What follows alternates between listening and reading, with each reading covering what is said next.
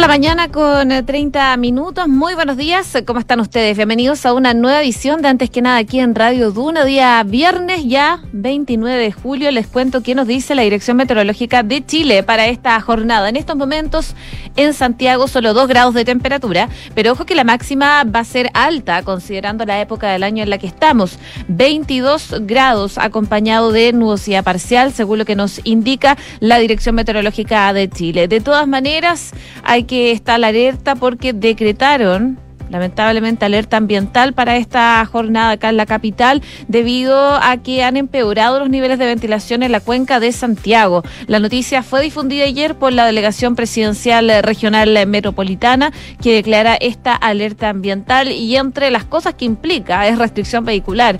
De hecho, em, rige esta restricción para los autos con sello verde inscritos antes de septiembre del 2011 y cuyas patentes terminen en 8 y 9 y los vehículos sin sello verde cuyas placas finalizan en 6, 7, 8 y 9. Está prohibido el uso de calefactores a leña y también está prohibida la quema agrícola, según lo que dicen desde la delegación. También les cuento qué nos dice el pronóstico del tiempo para otras zonas donde no se escuchan. Por ejemplo, Viña del Mar y Valparaíso allá en el 104.1, 5 grados a esta hora, cielos principalmente cubiertos. La máxima va a llegar hasta los 14 acompañado de nubosidad parcial. Mañana podrían llevar chubascos aislados a esa zona del país y el domingo, nuevamente nubes, sin caída de agua y máximas que van a estar en torno a los 13 grados de temperatura. En Concepción, donde nos sintonizan en el 90.1, en estos momentos 6 grados. La máxima va a llegar hasta los 15 y se esperan cielos principalmente despejados con vientos de entre 25 a 40 kilómetros por hora. Las nubes llegan durante la noche y se mantienen durante el fin de semana, que van a tener máximas de 10 grados de temperatura en general entre sábado y domingo. En Puerto Montt, por último, les cuento, donde nos sintonizan en el 99.7, Puerto Montt y sus alrededores. Un grado de temperatura hasta ahora perdón, menos un grado. Y la máxima va a llegar hasta los 10, espera que esté principalmente nublado con algo de neblina. Em, las nubes se van a mantener durante todo el fin de semana. Incluso el sábado podrían tener algo de precipitaciones durante las primeras horas de la mañana. Y las temperaturas van a estar bordeando los 9 grados de temperatura, según lo que nos dice la Dirección Meteorológica de Chile. Hacemos un resumen, como siempre, hasta hora de la mañana, de las principales informaciones en los titulares.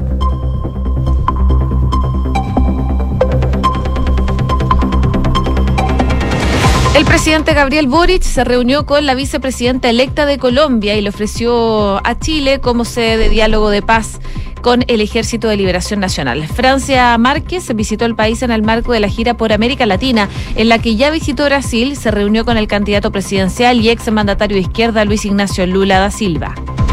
Lamento transversal ha generado la decisión del gobierno de no apoyar a Claudio Grossman para la Haya. Los ex cancilleres Heraldo Muñoz, Teodoro Rivera y Roberto Ampuero cuestionaron la decisión del Ejecutivo al señalar que la trayectoria y el respeto profesional que posee Grossman lo avala como una carta potente para el Tribunal Internacional.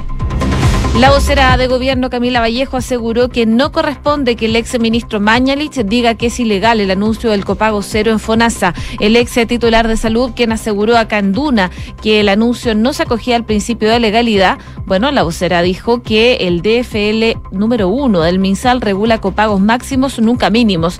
Esta medida no solo es ética, sino que completamente legal, enfatizó Camila Vallejo.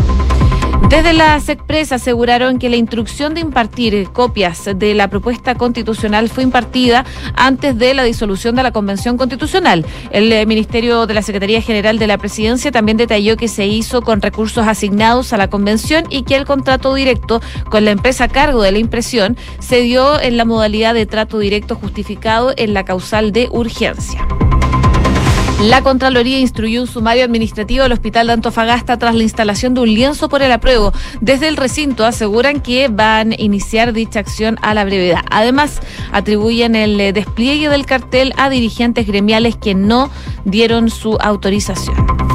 La Intendencia de la Super de Salud rechazó los recursos de reposición de las ISAPRES para subir los planes. Las ISAPRES solo tienen una última jugada ahora, presentar un recurso de apelación donde el superintendente de salud, Víctor Torres, es el que tiene la última palabra. La delegada del Bio, Bio aseguró que el estado de excepción no es la solución al conflicto, pero espera que se apruebe. A su vez, Daniela Dresner apuntó a la necesidad de la voluntad del Parlamento para poder avanzar en una recuperación de los territorios del crimen organizado y de los hechos de violencia perpetrados en la macrozona sur. En noticias internacionales, el gobierno argentino nombró a su tercer ministro de Economía en un mes. Sergio Massa, que fue hasta ayer el presidente de la Cámara de Diputados, entrará en reemplazo de Silvina Batakis a la cartera que ahora agrupará además los Ministerios de Desarrollo Productivo y Agricultura.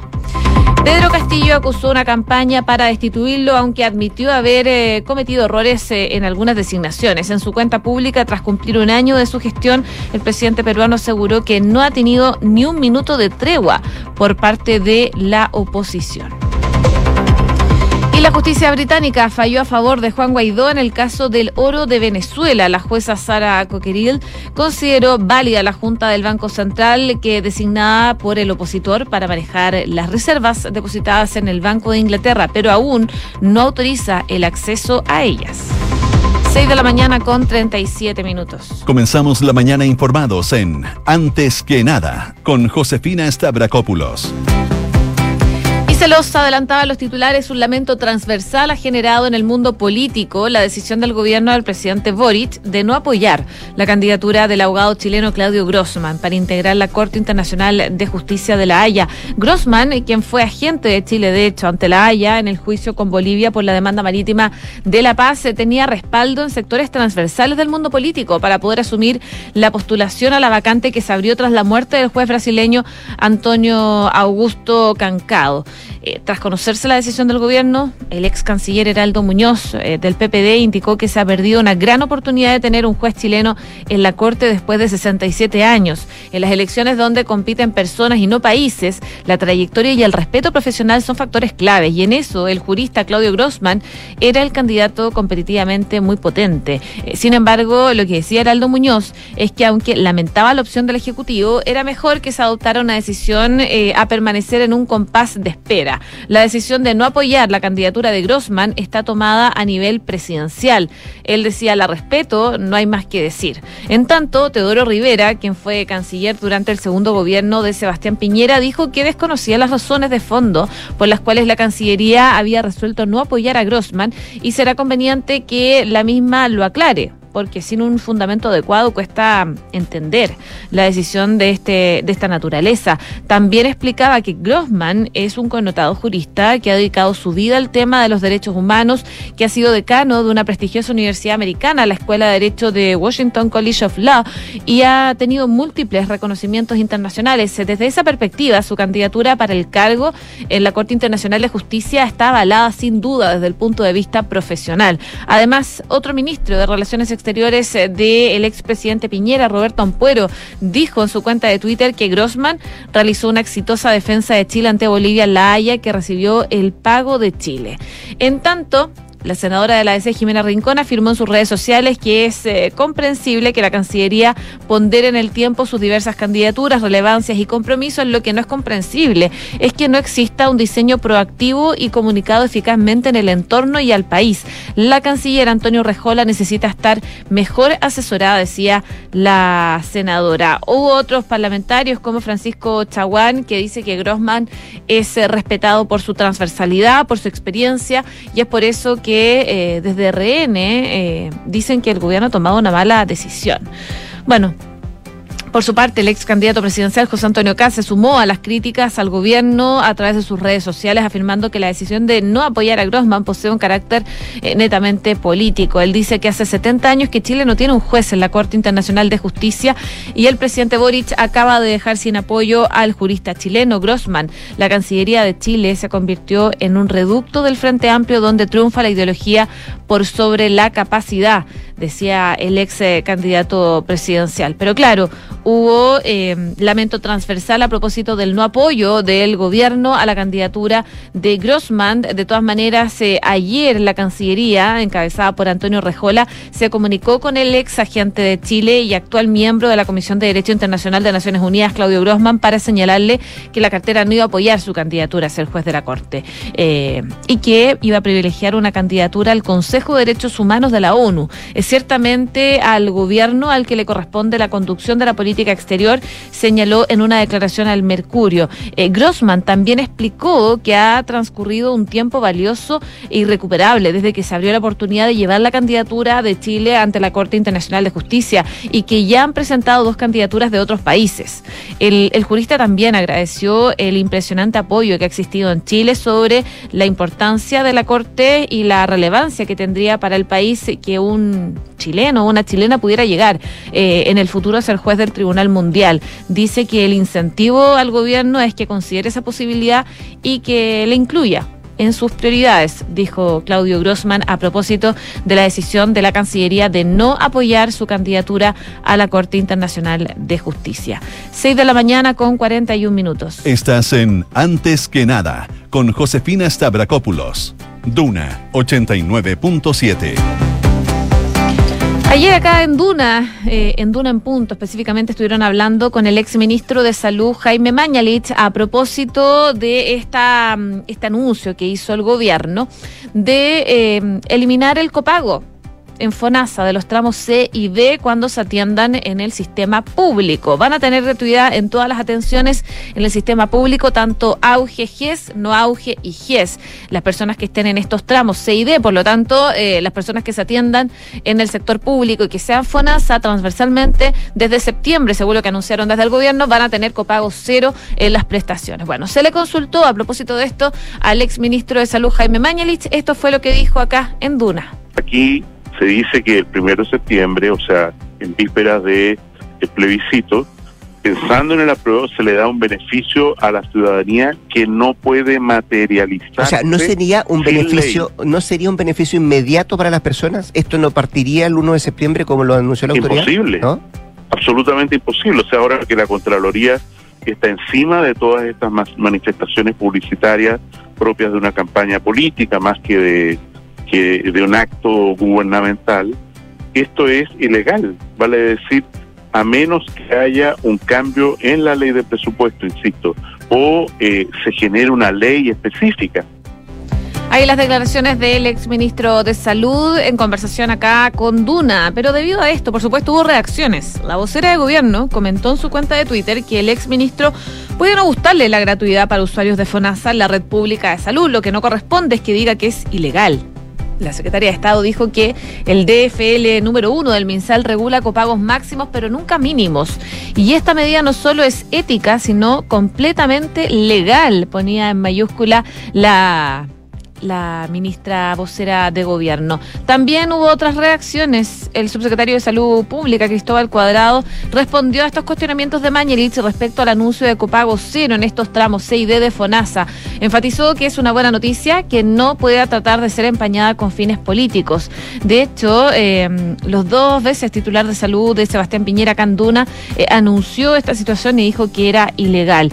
Y el subsecretario Cuadrado dijo que él cree que el ministro Mañelich está confundido en esta materia. Asegura que la regulación de los copagos está regulada por el decreto del año 2005 que dicta cuál es el copago mínimo que puede exigir el Fondo Nacional de Salud por las atenciones y dice que el copago mínimo que puede solicitar es del 50% para personas FONASA D y un 25% para FONASA C, pero dice el mínimo, no el máximo. De hecho, es una facultad del Ministerio de Hacienda y de Salud y así lo dispone la regulación actual, quien puede determinar que esos copagos sean más bajos este marco normativo que es el vigente durante las últimas décadas, nos permite a nosotros, dice como Ejecutivo, eh, disminuir los copagos de la población, agregando que en línea con lo que comentó en redes sociales también en respuesta a Mañelich, la vocera de gobierno Camila Vallejo, y que les comentaba anteriormente. Así que diversas reacciones generó estas declaraciones del ex ministro Mañelich acá en Duna, entrevista completa, por supuesto, que pueden revisar en duna.cl. 6 de la mañana con 45 minutos. Estás escuchando Antes que nada con Josefina Stavrakopoulos en Duna.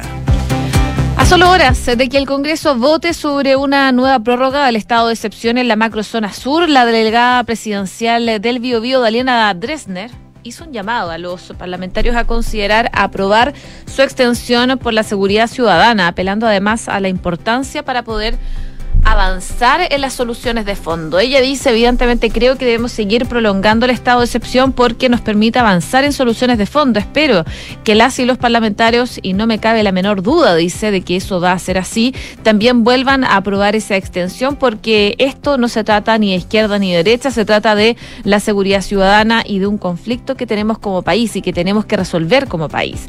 Eh, Dresner insistió en que el estado de excepción ha producido una disminución en los hechos de violencia en la zona y eso es muy positivo porque permite llegar con eh, las otras cosas, con la presencia del Estado, con la inversión del territorio, con las empresas que vuelvan al territorio y que vuelvan a invertir, que es algo muy necesario. Pese a solicitar su extensión, la delegada presidencial reconoció que eh, todos los integrantes del gobierno entienden que el estado de excepción no es la solución al conflicto y eso es lo que eh, va a solucionar el conflicto que tenemos en la zona, pero espera que se apruebe y por eso decidieron que el conflicto que tienen en la zona eh, y dicen va a aumentar las capacidades de persecución del crimen organizado. Así que en esta línea la autoridad lamentaba que el proyecto de infraestructura crítica no haya avanzado legislativamente hablando porque planteó que aquella decisión se trató de una cuestión política y no se condice con la necesidad de voluntad que se necesita eh, de los parlamentarios para poder avanzar en recuperar los territorios del crimen organizado y de los hechos de violencia que se están perpetrando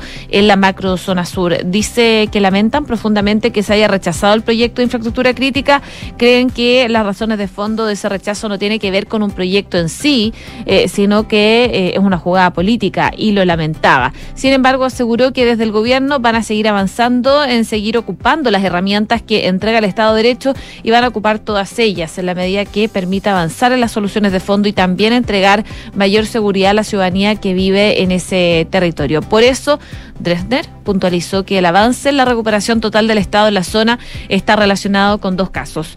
La primera es la eficacia de la persecución del crimen y eso depende no solo del Poder Ejecutivo, sino que también del Poder Legislativo y Judicial.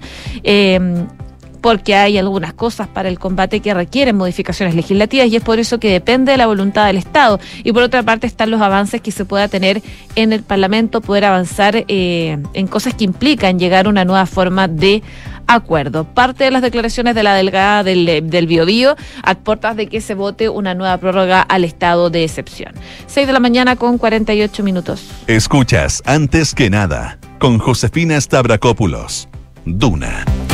Y el presidente del Consejo Directivo del CERVEL, Andrés Tagle, explicó eh, aspectos claves a considerar para el plebiscito del próximo 4 de septiembre. Según lo que detalla, quienes se ausenten a votar y no justifiquen podrían recibir una multa que parte desde los 29.386 pesos, estamos hablando media UTM, hasta los 176.000 pesos, que son 3 UTM aproximadamente, monto que es resuelto por los respectivos tribunales de policía local. Bueno, la obligatoriedad del voto es una de las principales novedades de este proceso del 4 de septiembre, porque desde la elección municipal del año 2012, que fue el sufragio que ha sido voluntario desde entonces, dice Tagle que... Eh, tienen la obligación de denunciar a todas las personas que no voten. Lo vamos a hacer y no va a ser muy inmediato porque tenemos que revisar los padrones electorales. Tenemos un plazo de un año para denunciarlo, pero lo haremos, creo, dice, tras eh, tres o cuatro meses después. Esas son las declaraciones del presidente del CERVEL que habla sobre este plebiscito que es con voto obligatorio y dice que las multas podrían llegar hasta los 176 mil pesos de no ir a votar para esta jornada. Bueno, a propósito del plebiscito, hay varias cosas que se están generando en paralelo y sobre todo investigaciones de la Contraloría. Y a través de su cuenta de Twitter, la Contraloría General de la República informó, informó digo, que formuló o instruyó más bien un sumario administrativo del Hospital Regional de Antofagasta tras la instalación en sus dependencias de un lencio que decía apruebo.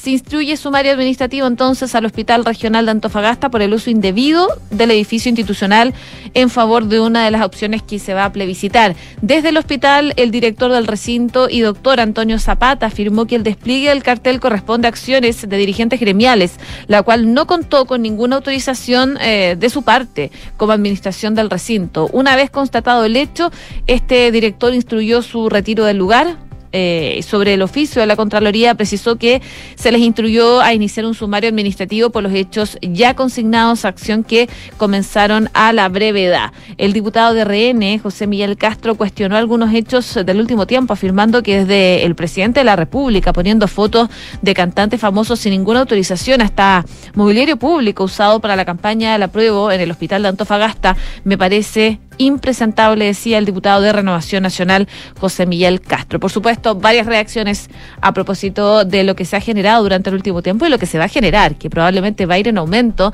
a medida que nos vayamos acercando al plebiscito del 4 de septiembre. 6 de la mañana con 50 minutos. Estás escuchando Antes que nada con Josefina Stavrakopoulos en Duna.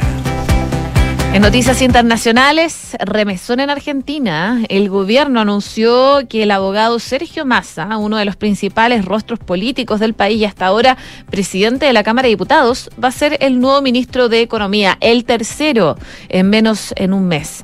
Eso es eh, lo que se anunció el día de ayer, pero no es todo porque la administración de Alberto Fernández decidió que la cartera que ahora lidera Massa va a agrupar además los ministerios de Desarrollo Productivo y de Agricultura. Se ha bautizado el nuevo titular de Economía como superministro.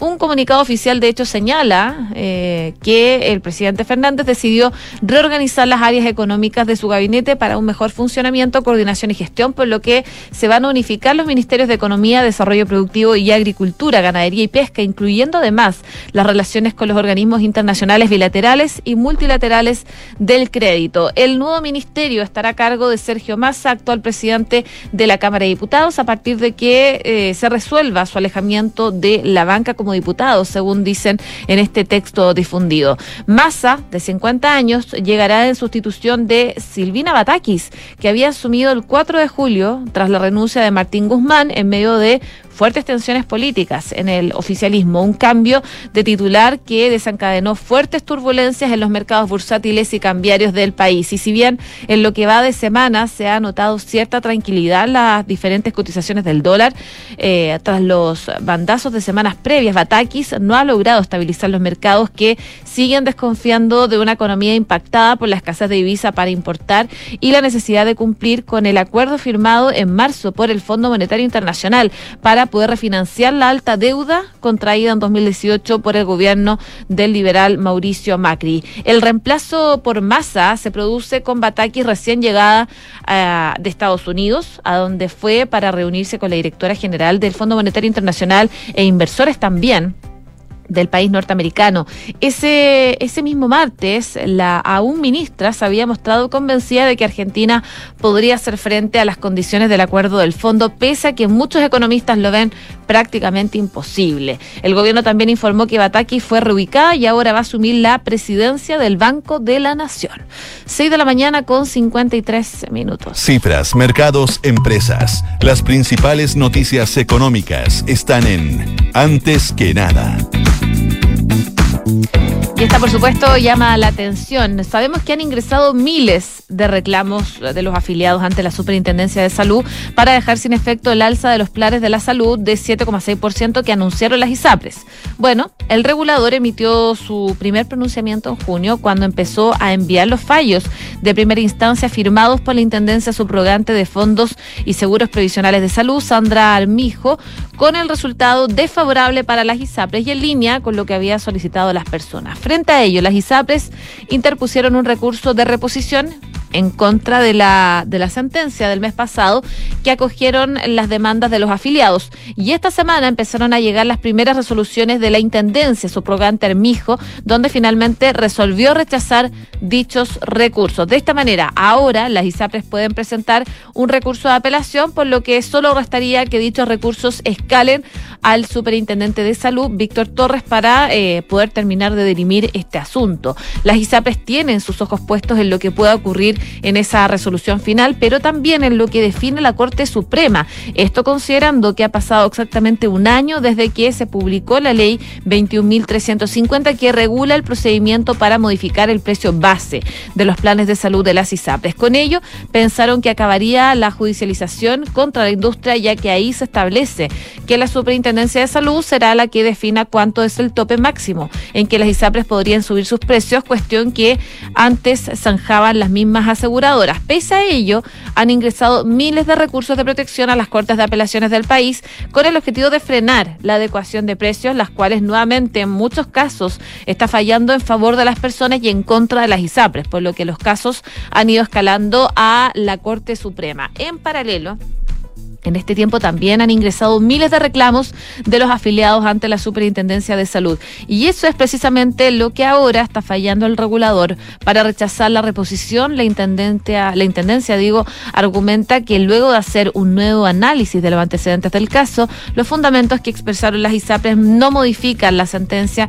que había dictado y tampoco hay nuevos antecedentes que influyen sustancialmente en lo que se ha resuelto. Parte entonces de la situación que están viviendo las ISAPRES, la intendencia de la Super de Salud rechazó los recursos de reposición de las ISAPRES para subir los planes. 6 de la mañana con 56 minutos.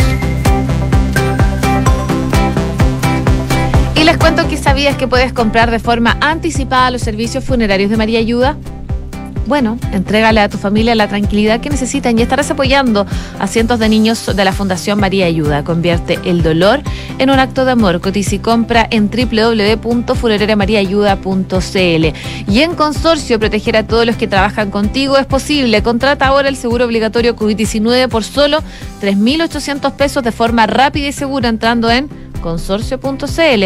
Bien a continuación, Duna en punto junto a Rodrigo Álvarez. Siguen en la sintonía de Radio Duna acá al 89.7.